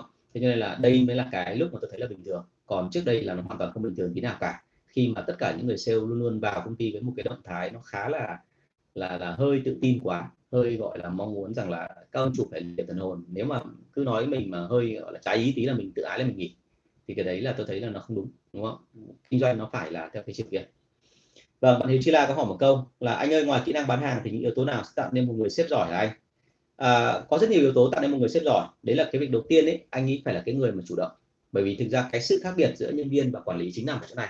Tức là nhân viên vốn dĩ là người làm theo lệnh của sếp còn sếp là cái người mà chủ động nghĩ ra các ý tưởng nghĩ ra các kế hoạch nghĩ ra các chương trình để khiến nhân viên làm theo. Thế cho nên câu chuyện đưa ra ở đây là gì? Ngoài kỹ năng bán hàng, cái người sếp đấy cần phải làm được cái gì nữa? Người sếp đấy cần phải nhìn trước được tương lai, phải phán đoán trước được thị trường, phải biết trước được là phải làm cái gì thì doanh số nó mới tăng. Tức là anh ta trải qua cái quá khứ rồi, anh ta rút được cái kinh nghiệm trong quá khứ một thời gian rồi, anh ta vẽ được cái sơ đồ nó rồi, và anh ta theo cái đó, anh ta thúc đẩy để lúc nào nó cao nó cao hơn. Lúc nào nó xuống thấp thì nó không xuống thấp quá như là năm trước hoặc là kỳ trước. Cho nên là cái người quản lý cần phải có tầm nhìn là một, có khả năng lãnh đạo là hai, có cái sự chủ động trong cái chuyện là tiên đoán về tương lai là ba và trên hết thì tốt nhất là một người quản lý, đặc biệt trong ngành sale cần cái gì? Cần cái cảm nhận về con số rất là mạnh. Tôi không biết anh chị thế nào, nhưng mà cái cảm nhận về con số nó giúp tôi nhìn ra rất nhiều thứ. Tức là chỉ cần nhìn thoáng qua tôi tôi biết là thị trường nó như thế nào. Không phải là do cái chuyện là tôi, gọi là, có thần giao cách cảm gì cả. Mà bởi vì đơn giản là tôi đã phải mất rất nhiều thời gian, tôi ngồi, tôi thống kê, tôi lập, gọi là, các cái bảng biểu, tôi theo dõi các con số nó như thế nào. Nếu anh chị theo dõi được đủ lâu như bọn tôi ngày xưa thì nó thật luôn là sau đấy là gần như cái đầu của anh chị thành như một máy tính và lúc đó anh chị nhìn con số phát, anh chị biết ngay là như vậy. Cái vấn đề nó nằm ở đây, nó nằm ở chỗ này ok, thì đấy là một số cái yếu tố nhé còn trên hết thì tất cả là gì? Người lại người sếp phải là cái người mà có khả năng là biết thu phục được anh em. Cái khả năng thu phục của anh em đấy là họ phải tạo ra một cái cá tính ở đấy nó phải đủ hấp dẫn. Vâng chào anh Nguyễn Thanh Nghị. Chào sếp, hôm nay sếp rảnh chứ ạ. Vâng anh đưa anh ạ. Anh đây anh hỏi gì? một doanh nghiệp muốn xây dựng một đội ngũ bán hàng bán thiết bị phù hợp với công nghệ 5G sắp tới thì xử lý cái order này chứ. Được anh ạ. Như vậy vì thực ra mà nói là xử lý cái 5G này thì nó giống như là các cái thiết bị viễn thông thôi mà em thì cũng đã từng tham gia các lớp đào tạo cho Viettel, Mobifone và Vinaphone rồi. Với Vinaphone thậm chí em còn dựng cả quy trình bán hàng. Với Mobifone cũng thế dựng quy trình bán hàng nhưng mà Vinaphone nó còn quay lại cả video mặc bài giảng rồi là ừ, dạy trong cả hệ thống. Còn Mobifone là dạy cái quy trình để thiết lập để giúp anh em tự thiết lập lại cái quy trình bán hàng của mình. Và cũng khá là lâu rồi từ cách đây chắc là khoảng độ gần 10 năm này đúng không? Thế còn với Viettel thì là đã từng tham gia cái lớp mà dạy 600 các cửa hàng trưởng của Viettel từ cái thời mà mà năm 2010 2011 gì đó. Hồi đấy con đang tổ chức ở cái um, hội trường của hội nông dân Việt Nam ở phía sau của đại thương mại. Rồi.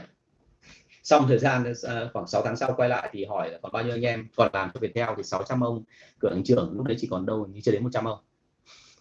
Cái ngành nó đào thải rất là mạnh. Vâng vâng cảm ơn bạn Lương Văn Nghĩa nhé có câu hỏi gì đặt hàng luôn ở đây nhé cảm ơn mọi người. Để tôi biết được là thông tin sau đó tôi sẽ trả lời luôn. Anh kia của nhà rất là nhiều. À, tôi cứ phải thỉnh thoảng mở lại cái này thì mới xem được nếu không thì sẽ không nhìn thấy được. Đây ạ. Giống chủ tịch tập đoàn Marriott ạ. Thực ra thì cái đấy nó không khác gì nhau đâu xuyến ơi vì thực ra là bản chất là sale cũng chính là đội ngũ khách hàng trong của mình mà. Mà cái này thì từ, từ ngày xưa bạn đã được học rồi. Khi bạn mới bắt đầu ngày sale đã được học cái này rồi và bạn Tuấn Chu có hỏi như thế này, là những yếu tố nào sẽ thỏa mãn sự hài lòng và dẫn đến hành vi mua hàng của khách hàng? Nó vô vàn yếu tố em ơi. Có rất nhiều cái phải tính đến, trong đấy nó có cùng có là gì ạ? Tính chất sản phẩm này, thương hiệu sản phẩm này, giá cả sản phẩm này, dịch vụ đi kèm này, rồi tất cả những cái yếu tố phía đằng sau nữa. Thậm chí đôi khi yếu tố nó thỏa mãn cả về mặt tinh thần nữa. Tức là đánh đúng vào cái insight của khách hàng, chứ không phải, chứ không phải là chỉ có mỗi cái gọi là cái sản phẩm đấy nó tốt hay là không tốt và đôi khi cái sản phẩm đấy nó mang tính chất là nó gợi lại cả một cái thời thương nhớ. Ví dụ tôi nói tôi nói như vậy anh chị nghe hơi lạ đúng không? Nhưng mà đấy chính là cái thành công của cái sản phẩm là cà phê cộng. Đúng không? Tại sao lại cà phê cộng? Tự nhiên nó hút một cái đối tượng khách hàng rất là lớn. Tôi nghĩ là đối tượng đầu tiên mà cà phê cộng hút chính là đối tượng mà những người mà sinh năm những năm 70 hoặc là 80 như bọn tôi. Tại sao? Bởi vì cái thời mà 70 của bọn tôi là cái thời kỳ mà chưa có mở cửa. Mọi người nhớ là trước năm 86 là chúng ta vẫn còn đang dưới cái gọi là là, là cái cấm vận hoàn toàn của Mỹ thì lúc đó kinh tế nó rất là vất vả, khó khăn. Và lúc đó thì cái cuộc đời, cái cuộc sống nó rất là nghèo nàn. Và chính trong cái bối cảnh nghèo nàn đó thì có rất nhiều cái cách mà họ thưởng thức cuộc sống theo cái kiểu trong giới hạn nhất định. Và đó chính là cái ý tưởng đưa ra để mà sau này mở ra cà phê cộng. Và khi có cà phê cộng thì mọi người thấy ngay rằng là chúng ta đến đó vì thích thú, chứ không phải là vì cái chuyện đấy nó quá đẹp. Mà chúng ta thích thú khám phá lại cái quá khứ khi mà chúng ta phải uống bằng những cái cốc sức mẻ, bằng những cái đĩa, bằng à, men sứ dạ rồi là bằng những cái gọi là đĩa nhôm đúng chưa? Bằng tất cả những cái gì mình có. Rồi là những cái ghế trông nó rất là nghèo nàn, nhưng mà người ta rất là tỉ mẩn, người ta khâu lại. Ví dụ như là cái cái đệm gối bằng hoa con bằng bằng cái chăn con công, rồi cái ghế theo cái kiểu cổ ngày xưa, cái thời, tức là thực sự mà nói bọn tôi bị hút vào cái đó, bọn tôi thích thú quay lại cái đó bởi vì là nó nó tạo ra một cái cái cái trời thương nhớ bọn tôi. Tức là nó đánh đúng cái đối tượng là một đối tượng là lâu lắm rồi không nhìn thấy cảnh đó và tự nhiên nhìn cảnh đó có cái gì đó bồi hồi. Người ta thích thú thì về sau nó trở thành một cái trend. Thế cho nên là hãy nhớ là có rất nhiều yếu tố để thu hút khách hàng và rất nhiều yếu tố làm cho khách hàng thích. Và trên hết tất cả là không bao giờ mình biết hết được trừ khi mình phải kiểm nghiệm lại trong quá trình bán hàng thì tại sao khách hàng lại thích tại sao khách hàng lại phản ứng với cái đó như vậy. À, có một số sản phẩm mà họ có những cái cách mà tiếp cận khách hàng theo cái kiểu nó rất là lạ đời. Ví dụ như ở Việt Nam mình thì anh chị biết là cháo chửi phở quát đúng không? Đấy là một cách tiếp cận theo kiểu hơi ngược. À, cái thứ hai là chúng ta biết là ở phương Tây thì có những cái sản phẩm ví dụ như là đi tour du lịch nhưng mà lại cho vào nhà tù tức là họ phải trả giá rất là cao để được một đêm trải nghiệm giống như trong tù. Tức là cai tù thì họ đưa vào trong một cái xô nước lạnh ngắt giữa trời mùa đông của phương Tây, đúng không? Họ tống người ta vào tù và người ta không được làm gì hết. Đến 9 giờ là tắt đèn đi ngủ và đi vệ sinh ở trong một cái chậu ở bên cạnh. Rồi sáng hôm sau thì được ăn một bữa ăn của tù.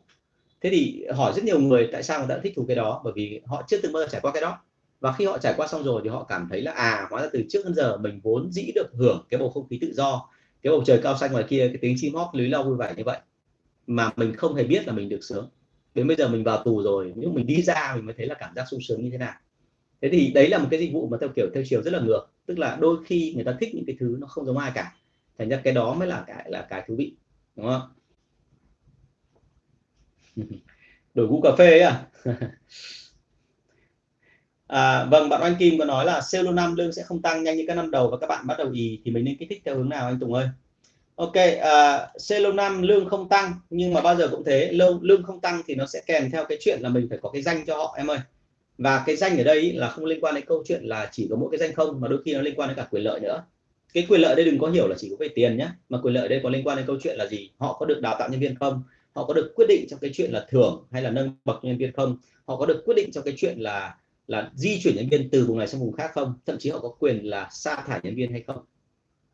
Ok, thành ra ở đây là các bạn bị ì bởi vì đơn giản là cái này là em không liên tục kích họ thôi. Cố gắng làm sao liên tục bám sát lấy họ và kích họ. Nếu mà bám sát lấy họ và kích họ bằng những hành động nhỏ nhất thì thông thường họ sẽ làm theo ý mình.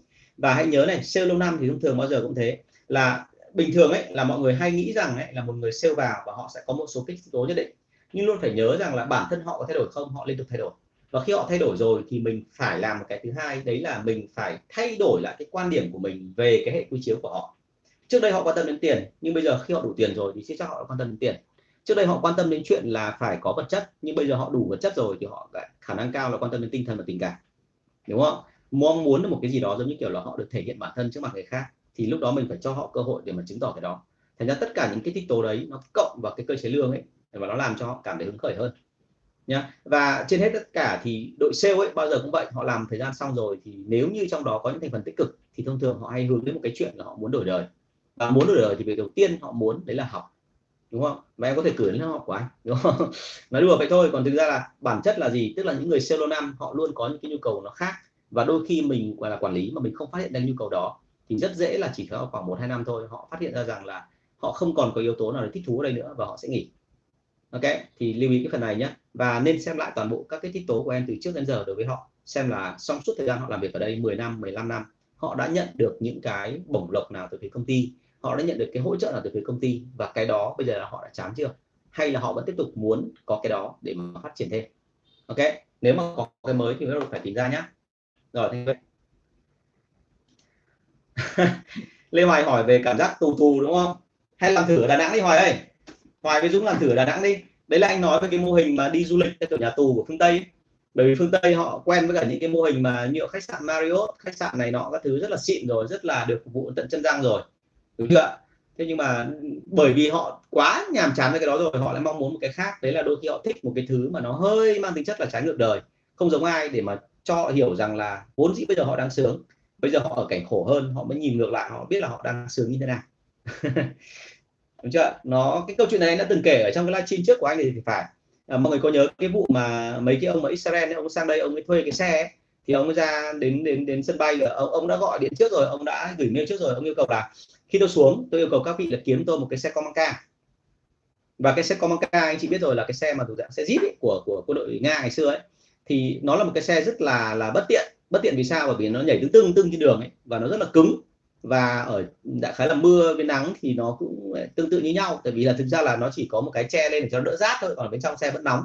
Thế còn đến lúc mưa thì thực ra là nó vẫn bị giọt tăm tỏng thế thì khi mà mình bị những cái đó thì rõ ràng mình sẽ thấy ngay một điểm là nó hay bị là là là là không tiện nghi lắm. Thế nhưng mà khi mà không tiện nghi như vậy thì các ông nhà mình lại hay lý giải là gì? À, họ là khách sạn Israel mà Israel là nước khá là giàu và nước đấy họ rất là thông minh cho nên là khi sang đây, mình phải đối đãi họ cẩn cẩn thận tử tế.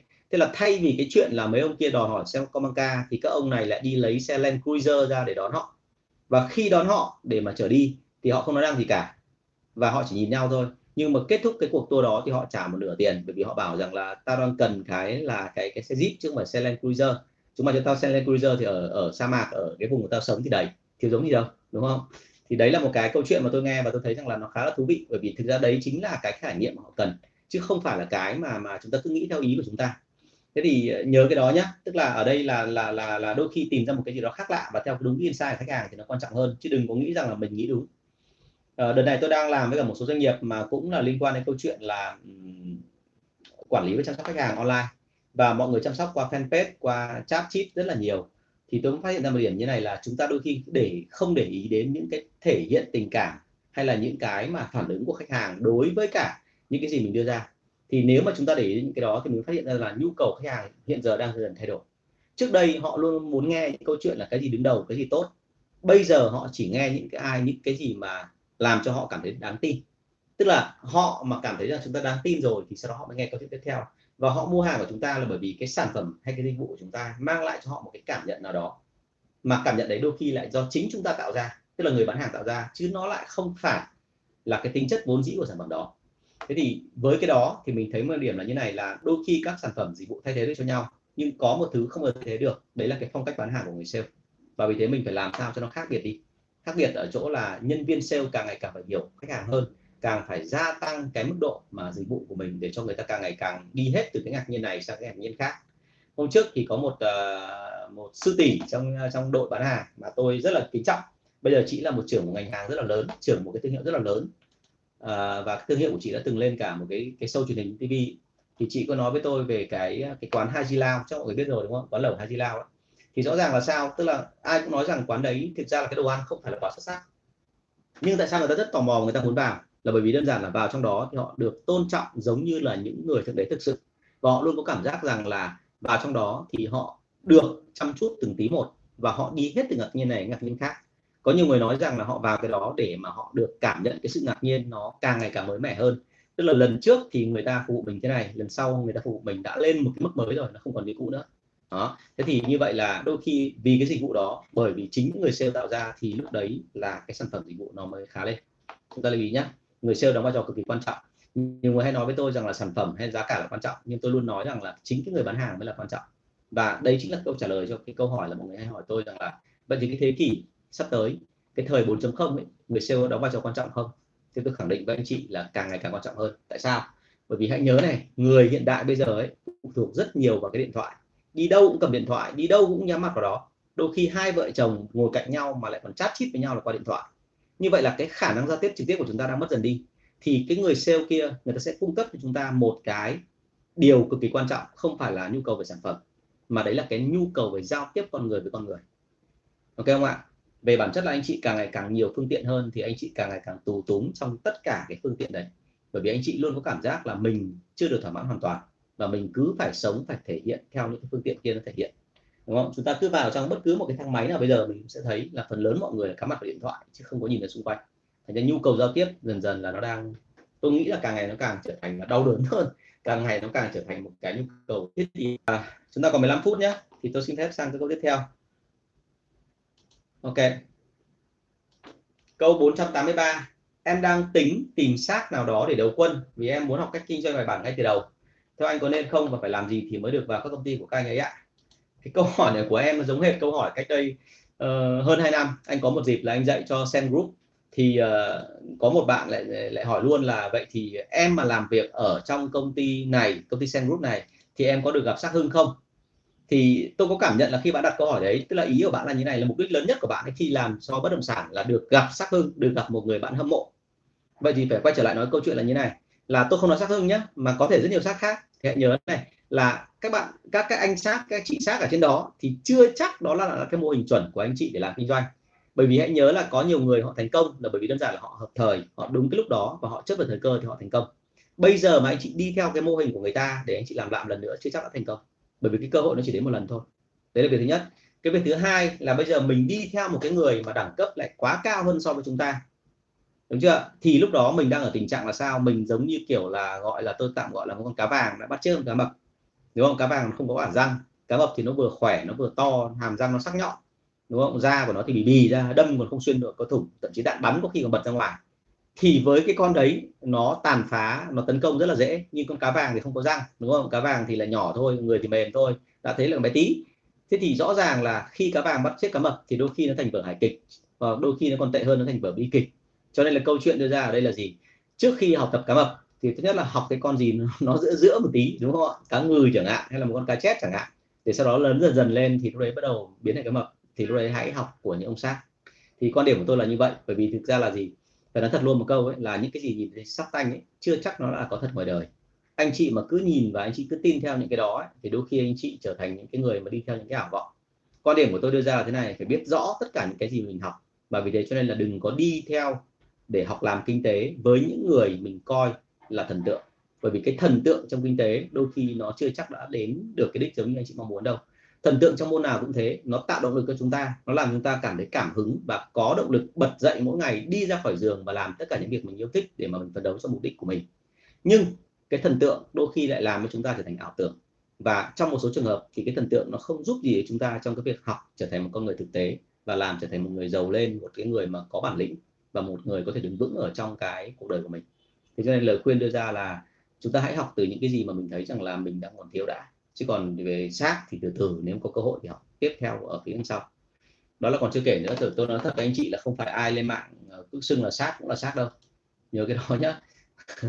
Tôi không nói cụ thể là ai, nhưng mà hãy nhớ ở tôi là không phải ai lên đấy cũng xưng là xác đâu. Trong khi có rất nhiều người ngoài kia thì họ là cá nhà táng, chứ không phải cá mập nữa. Họ rất là to, họ rất là mạnh, họ rất là khỏe, họ rất là kinh nghiệm, họ rất là thông minh, họ rất là giàu nhưng họ không bao giờ lộ ra cả thì đôi khi lại tìm ra những cái người như vậy để mà hỏi hay hơn nhiều. Bởi vì những người đấy là người thật việc thật chứ nó không phải đánh bóng. Đúng không? Tôi nghĩ là cái thời này qua đi thì sẽ có rất nhiều vị mà phải xem lại xem là trước đây cái định nghĩa xác của mình có đúng không? Có phải là cứ người nào tham gia vào xác tanh thì người đấy là xác không? Đấy là câu chuyện. Rồi ạ câu hỏi số 484 vì sao sale không chịu làm hết sức dù đã ưu đãi khá nhiều? Nào uh, cái câu chuyện này thì tôi thường xuyên tôi gặp uh, luôn phải nhớ một điểm như này là cái ưu đãi khá nhiều là đấy là theo cái quan điểm của anh chị. Nhưng còn trong mắt của người sale ấy, thì ưu đãi đấy đã đủ chưa? Đấy là một vấn đề. Cái vấn đề thứ hai là nếu như anh chị ưu đãi mà không có điểm dừng anh chị cứ tăng dần dần đều lên thì đến lúc nào đó là sale cũng cảm thấy nhàm chán. Nó giống hết như câu chuyện là nếu như chúng ta mà gọi là cứ gọi là không có gì để ăn ăn cơm muối cùng cả một năm thì mình nhìn thấy một cái chân giò luộc hay là nướng mình cảm thấy vô cùng ngon. Nhưng bây giờ cứ để cho, cho ai đó mà cho chúng ta là ăn cái đấy trong vòng một tuần xem anh chị có chịu được không? Không cẩn thận là cuối tuần anh chị lại quay trở lại muối vừng, cơm muối vừng bởi vì anh chị không thể chịu nổi để hôm nào từng tống từng lấy thịt, từng lấy mỡ vào trong cơ thể. Thế thì cái việc ở đây đưa ra là thế này, là cái ưu đãi đôi khi làm hỏng sale. Nó giống hệt như cái chuyện là binh lính ngày nào mà không ra chiến trường để tập luyện, không ra gọi là thao trường chứ không phải chiến trường, ra thao trường tập luyện, để tập đâm, tập chém, tập đánh, tập ngã, thậm chí tập bị chấn thương, thì người ta sẽ mất dần tinh thần lúc đấy anh chị trở thành là biến đội sale của anh chị trở thành một cái đội mà suốt ngày chỉ ngồi ở nhà và cứ thế là ăn nhậu. Và lúc đấy là chỉ có nhìn thời gian dần trôi thôi thì xong thời gian họ sẽ mất hoàn toàn cái bản lĩnh chiến binh của họ. Đúng không? Sao lại cười quá nguy hiểm là nào? Thế thì uh, sale không không chịu làm hết sức là vì cái đó. Bởi vì hãy nhớ rằng là rất nhiều ông chủ trong thực tế hay làm cái động tác là gì? Tức là họ không đưa ra mục tiêu cụ thể mà họ hay nghĩ rằng là thế này là bây giờ mình cứ ưu đãi sale đi mình cứ chiều chuộng họ đi, mình cứ nâng niu họ đi, mình cứ cho họ vượt lên trên cả cái mức họ mong đợi đi. Đến lúc nào đó, anh em sẽ tự hiểu rằng là phải làm cái gì để đáp ơn ông chủ. Trong khi thực ra mà tôi thấy rằng là nếu mà mình không nói thẳng ra luôn là anh em cần phải làm cái này là làm cái kia thì họ sẽ không làm đâu. Nhớ tôi nhé là đừng có nghĩ rằng là cứ ưu đãi là sale sẽ làm, mà đôi khi phải đưa ra rõ ràng luôn là ưu đãi như thế là bởi vì họ phải vượt qua được cái gì đó, họ mới đạt được cái ưu đãi đó. Thì lúc đó mới thực sự là bản chất của chiến binh còn nếu mà chúng ta để cho chiến binh mà lại cư xử giống như là mấy gọi là công tử một thì lúc đấy là không ổn rồi. Thế thì ờ, ở đây cái sai lầm đôi khi nằm ở đâu? Nằm chính ở trong những cái người làm quản lý bán hàng. Chính những người sếp chứ lại không phải nằm ở người sale. Bởi vì người sale hoàn toàn là là là, là người sale rất là hay có một cái gọi là là, là hay bị gọi là họ có cái tự ái cá nhân. Nếu mà biết nuôi dưỡng cái tự ái cá nhân đấy họ phát triển rất là tốt. Nhưng mà trong một số trường hợp anh chị lại dung dưỡng cái tự ái cá nhân đấy quá lâu thì tự dưng về sau này họ trở thành những con người ỉ lại và khi đã nghỉ lại rồi thì họ không muốn chiến đấu nữa. Thực tế là tôi đã nhìn thấy cái này rất là nhiều trong cái cái cái cái gần 20 năm đi gọi là làm quản lý bán hàng và là bán hàng của tôi. Rất hay xảy ra hiện tượng này. Đây là điều vô cùng đáng tiếc. À, câu hỏi số 485 vâng còn 9 phút nữa thôi tôi sẽ cố gắng đi thật là nhanh. Câu hỏi số 485 làm sao làm thân với khách hàng khi chăm họ online? À, ok cái câu hỏi này đúng như cái phần mà sáng nay anh vừa mới thực hiện với cả một cái ờ, đội mà về để quán ăn ở trong Sài Gòn. Thì um, hãy nhớ này là khách hàng luôn luôn có nhu cầu là muốn tiếp cận gần chúng ta. Họ luôn muốn là những người thân thiết gần gũi và hiểu họ bán hàng cho họ. Chứ họ không hề muốn là một kẻ gọi là mặt lạnh như tiền hoặc là một cái người rất vui vẻ nhưng mà không biết đấy là vui vẻ thật hay là giả. Tức là kết thúc của bán hàng rồi vẫn không thấy là thân thân thiết gì cả thì là họ không hề muốn. Vậy thì chúng ta phải làm thân với họ. Và làm thân ở đây thì mọi người hỏi là có bao nhiêu cách hay là làm sao để làm thân. Thì luôn phải nhớ này muốn làm thân với khách hàng đặc biệt qua online thì bao giờ cũng thế. Thứ nhất là mình phải hỏi họ nhiều hơn, phải quan tâm đến nhu cầu của họ nhiều hơn. Đừng có bao giờ nghe rằng là họ cần cái này là lập tức mình cho họ cái đó, rồi sau đó bắt đầu cứ chờ cho họ câu hỏi tiếp theo. Cái khôn ngoan nhất của người bán hàng, đặc biệt là online, bởi vì online là cái môi trường mà anh chị thấy rằng là họ không nhìn thấy chúng ta. Và khi họ không nhìn thấy chúng ta thì thông thường là họ luôn có cảm giác là, ok, mình đặt câu hỏi xong thì bên kia phản ứng như vậy. Mình không biết được là cái tình cảm thái độ của họ như thế nào. Và lúc đó câu chuyện rất dễ rơi vào cái tình trạng là bị đóng băng đóng băng là sao? Tức là cứ hỏi một câu xong trả lời xong thì không biết hỏi câu gì tiếp theo. Bởi vì khách hàng ấy, đừng có bao giờ nói rằng là họ luôn biết là họ muốn cái gì. Có một số khách hàng hoàn toàn không hề biết họ muốn cái gì. Cho đến khi mà người sale dẫn dụ họ vào câu chuyện và nói rõ tất cả từng thứ ra một thì họ mới hiểu. À thế thì như vậy là người sale phải làm công việc là gì? Trả lời câu hỏi đã này. Sau đó rồi thì mới quay trở lại là gì ạ? Nói về sản phẩm của mình. Tức là thậm chí là phải đặt ngược lại câu hỏi với khách hàng để khách hàng làm sao? Là là là là bộc lộ rõ ra quan điểm của mình hơn. Anh Nguyễn Thanh Nghị vâng sếp lớn của Abot ngày xưa đây hỏi hỏi như này ạ làm thế nào quản lý được sếp cũ của mình thầy giáo ơi? Hôm nào kể chuyện cho em nghe nha anh Nghị ơi lâu lắm không gặp anh rồi. Anh vẫn ở Indonesia đúng không? Hay là anh về Việt Nam rồi ạ? Vâng, muốn quản lý sếp cũ của mình thì anh cứ quản lý thôi anh nghĩ theo quy trình mà làm thôi. Đúng không ạ anh còn hỏi em câu đấy nữa chiến binh chiến tướng như thế là anh còn phải hỏi em nữa. em vẫn quản lý được bình thường nhá. Nếu như mà em có sếp cũ của em mà vào dưới quyền của em, em vẫn quản lý bình thường bởi vì theo quy trình mà làm thôi. Em chẳng ngại gì cả. Đúng chưa? Ở dưới quyền của em đã từng có nhiều người mà trình độ rất là cao. Em biết là trình độ họ cao hơn của em về những cái mảng khác. Nhưng bởi vì lúc đấy em được cái cơ đúng không? Em có cái lá cờ ở trên tay tức là em được thống soái tất cả các thứ thì em vẫn điều khiển bình thường thôi. Có làm sao đâu. Đúng không? chiến binh là là không có gì đáng phải sợ cả. Lúc nào cũng chinh chiến thành ra không có gì phải ngại cả đúng là quả thực trong đời là hay xảy ra hiện tượng đó. Đôi khi là mình đã từng là sếp dưới đấy là nhân viên dưới quyền của các anh sếp cũ kia cả. Nhưng bây giờ là tự dưng là thời gian thay đổi. Cũng có thể là do một cái phần việc nào đó nó nó gọi là đến tay thôi. Thì thì tự dưng mình lại trở thành sếp của cái người sếp cũ. Thì lúc đó mình đối xử như thế nào? Tôi nghĩ là bình thường thôi có cái gì đâu. Ở ngoài vẫn là anh em đúng không? Còn ở bên trong thì vẫn cứ theo quy trình thôi. Anh hỏi thế là là là là, là có câu chuyện để kể rồi đúng không? Lúc nào mà kể chuyện cho em nghe nhé về cái phần này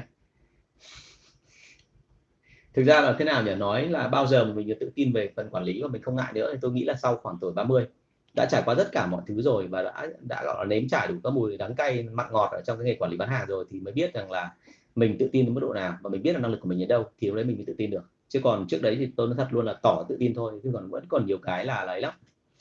Thế đi quay trở lại này, làm thân với khách hàng online, đầu tiên là phải quan tâm đến họ, luôn phải trả lời câu hỏi của họ, xong rồi tiếp theo là phải định hướng họ sang những việc tiếp theo và một trong các kỹ thuật họ hay dùng ấy là chúng ta muốn làm thân với khách hàng thì phải làm sao tăng được cái số lượng giác quan tương tác với họ. Vì thế cho nên đẩy từ online sang thành telesale và từ telesale sang thành offline để cho họ cảm nhận rõ ràng hơn về cái cá nhân đang giao tiếp với họ. Và họ thấy rằng là đấy là người thật, đấy là người có tình cảm với họ.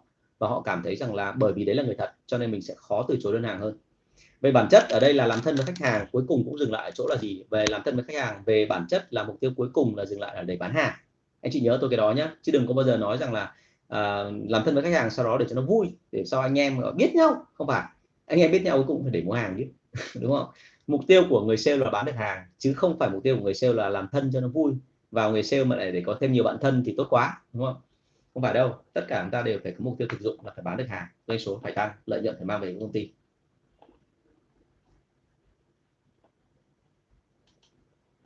Hôm nay là rất nhiều gọi là ngọa hổ táng long vào khu vực này. Rất là vui, cảm ơn các anh. Lần trước đã thấy, gọi là, các đại ca trong miền Nam vào, tôi đã thấy ngạc nhiên rồi, vì các anh rất là chăm chú đến thằng em này. Nhưng mà lần này lại thêm cả một số các đại ca ngoài Bắc của tôi vào nữa. Cảm ơn các anh rất là nhiều. Thực ra trong tất cả những kiến thức mà tôi chia sẻ với anh chị ở đây, có rất nhiều phần kiến thức mà thú thực là tôi học từ các anh. Bởi vì là các anh ấy là những người đi trước và các anh có rất nhiều kinh nghiệm. Và những cái kinh nghiệm của các anh thì thực sự là xương máu. Chứ nó không phải là những câu chuyện mà như kiểu là trong tháp ngà nghĩ ra, hoặc là trà dư tiểu hậu chém gió xong bắt đầu bịa ra không bao giờ. Tất cả những cái đó rất là thật đúng không? Và thật như vậy thì tôi nó thật luôn là mang theo rất cuối đời luôn và rất có ích trong quá trình làm việc của tôi. Cảm ơn các anh rất là nhiều. Câu hỏi số 486 có bao nhiêu cách làm tăng lòng tin của khách hàng với mình hả anh? Mà khách hàng này là khách hàng mới. Rồi à, hãy nhớ này muốn làm cho họ tin mình thì cách dễ nhất là hãy tạo tình cảm cá nhân. Bởi vì thực ra khi chúng ta vào bán hàng cái lỗi lớn nhất của một người sale, đặc biệt là sale mới, đấy là chúng ta cứ chăm chăm vào cái chuyện sản phẩm của mình tốt lắm, hay lắm, dịch vụ của mình tuyệt vời lắm. Mà trước đó mình chưa tạo ra được một cái mối nối quan hệ giữa chúng ta và với họ. Khi mà hai người quan hệ với nhau và biết được nhau rõ ràng rồi, thì lúc đó mình nói chuyện về sản phẩm nó dễ dàng hơn rất là nhiều. Mà tại sao phải làm như vậy? Bởi vì hãy nhớ rằng là cái thời ngày nay là cái thời mà tất cả các sản phẩm đều tiến đến cái chỗ giống giống nhau. Đúng không? Các sản phẩm là cứ ra một cái gì đó mới chỉ sau một khoảng thời gian ngắn thôi là các hãng khác người ta có thể copy được ngay và thậm chí họ có những cái sản phẩm mới ra đời về phía đằng sau nó còn ưu việt hơn sản phẩm cũ. Anh chị cứ nhìn cái tốc độ thay đổi của những sản phẩm điện tử, của những sản phẩm thời trang là anh chị thấy ngay là cái đấy là cái mà hết sức là rõ ràng. Thế thì khi mà làm tăng lòng tin với khách hàng với mình thì việc đầu tiên là phải tiếp xúc với họ theo kiểu cá nhân đã. Sau đó rồi thì lúc đấy bắt đầu phải chiếm được lòng tin của người ta, tức là mình gặp người ta theo kiểu quý nhau bạn bè thôi. Còn khi mình động đến sản phẩm của mình mình đừng có nói quá lên, mình phải nói làm sao để cho người ta cảm thấy rằng là nó có phần trăm sự thật ở trong đó và một trong các mẹo rất là nhỏ đấy là tôi không bao giờ nói cái điểm tốt ngay mà đôi khi tôi nói cái điểm xấu trước. Tất nhiên cái điểm xấu đấy ở một cái giới hạn nào đó chứ không phải đến nói điểm xấu xong người ta chán người ta không muốn mua luôn đúng không? Thế thì cái việc ở đây đưa ra là phải chiếm chiếm được lòng tin khách hàng đã. Chiếm xong rồi thì bắt đầu mình sang cái việc khác là đẩy họ đến cái, cái quyết định cuối cùng là mua hàng. Và hãy nhớ là không bao giờ được quên là anh chị phải có những câu chuyện kể về mình. Nếu như ai đã tham gia các lớp mà quản lý bán hàng của tôi hay lớp về kỹ năng bán hàng thì sẽ thấy rằng là trong một cái lớp bán hàng như vậy mặc dù chỉ có năm, sáu buổi thôi, nhưng mà có đến hàng chục các phiên bản mà tôi kể của mình. Thì nhiều người hỏi tại sao lại có nhiều câu chuyện như vậy? Người ta nhìn thấy cái cuộc đời tôi nó rất là thú vị và đa dạng phong phú. Thì hãy nhớ rằng là người sale mà đã là chuyên nghiệp rồi thì họ không làm gì thừa hết. Họ luôn làm những cái việc để hướng đến mục đích cuối cùng là bán được hàng. Đúng không? Thế thì tại sao mà tôi lại kể những câu chuyện như vậy? Vì tôi có chuẩn bị trước, từ trước rồi. Và cái cuộc đời của tôi ngoài cái chuyện phong phú ra, thì qua cái cách của tôi tôi kể là bởi vì có mục đích ở đó. Thì anh chị hãy nghĩ xem mục đích nó là cái gì đúng không ạ? Nó có vấn đề của nó đấy chứ không phải là không đâu. Thành ra là đối với cái người quản lý cũng thế. Về bản chất thì tôi luôn coi rằng là thưa anh chị người quản lý luôn là cái người sale bán hàng cao cấp bởi vì họ phải giỏi hơn cái người sale ở dưới họ mới bán được hàng. Thành ra khi hai cái đó nó đều mang tính chất là tạo ra cái ảnh hưởng dựa trên cái của khách hàng của cái người nghe với chúng ta. Ok? Thế cho nên là ở đây luôn luôn phải lưu ý là cái cái, cái câu chuyện anh chị để kể anh chị có chuẩn bị từ trước không? Nếu chúng ta có những câu chuyện đó để kể thì đấy là vũ khí cực kỳ mạnh và anh chị nên tận dụng một cách tối đa. Vâng đến đây thì thời gian cũng đã hết rồi. Bây giờ là 10 giờ 29 phút rồi. Còn một câu, còn mấy câu hỏi nữa cơ? Nhưng mà thôi, để buổi sau tôi sẽ phép trả lời nốt. Chúng ta đang dừng lại ở câu hỏi số 486 và à, thứ năm tới này tôi lại làm tiếp buổi livestream như thế này. Và rất mong nhận được thêm các câu hỏi của anh chị cũng như cái phần tương tác.